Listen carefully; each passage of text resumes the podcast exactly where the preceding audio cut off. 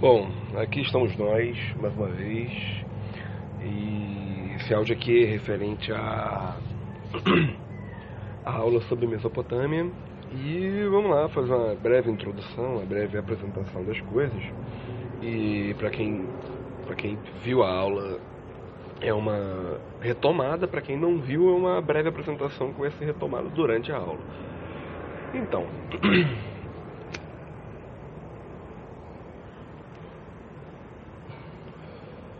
Mesopotâmia e Grécia, para quem viu a aula de Grécia, é, são situações bem parecidas, são situações bem próximas. A, a diferença está no, no território, que apesar do território ser diferente, o, a forma de estrutura desses primeiros povos, tanto na Grécia como na Mesopotâmia, é muito parecida. São, ambos são povos que são voltados para a agricultura, são povos voltados para o cultivo.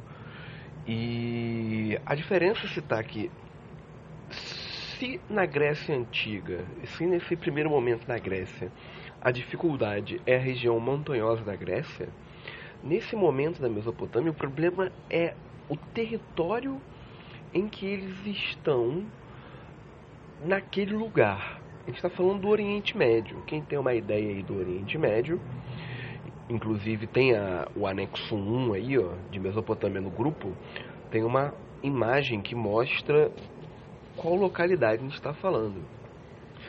E esse território onde é localizada a Mesopotâmia é chamada de crescente fértil.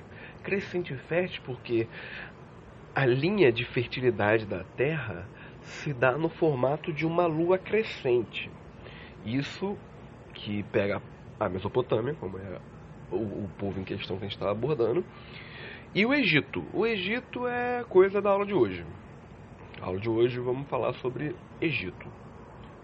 E nesse caso, abordando mais a, a questão da Mesopotâmia, essa região Mesopotâmia significa região entre rios.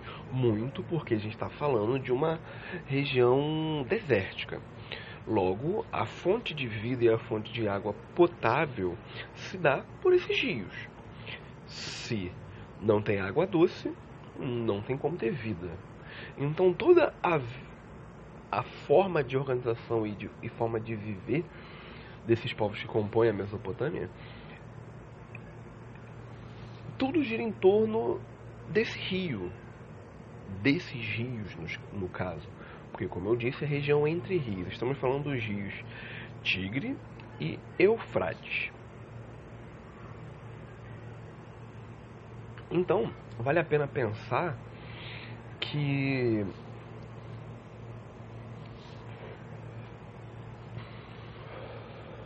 estamos falando de uma região muito desértica, muito seca.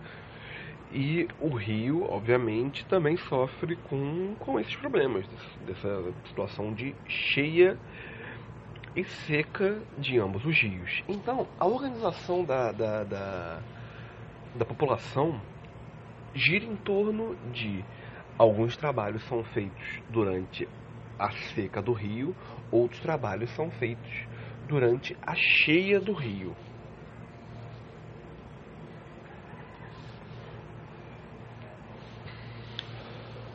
Dentro desses povos que compõem a Mesopotâmia, a gente vai separar um, que é o mais importante até agora, que são os sumérios. Os sumérios eles são importantes porque dentro dessa ideia dessa administração de cheia e seca do rio, eles desenvolvem a escrita cuneiforme, que também tem a fotinha aí no grupo sobre como é a escrita cuneiforme.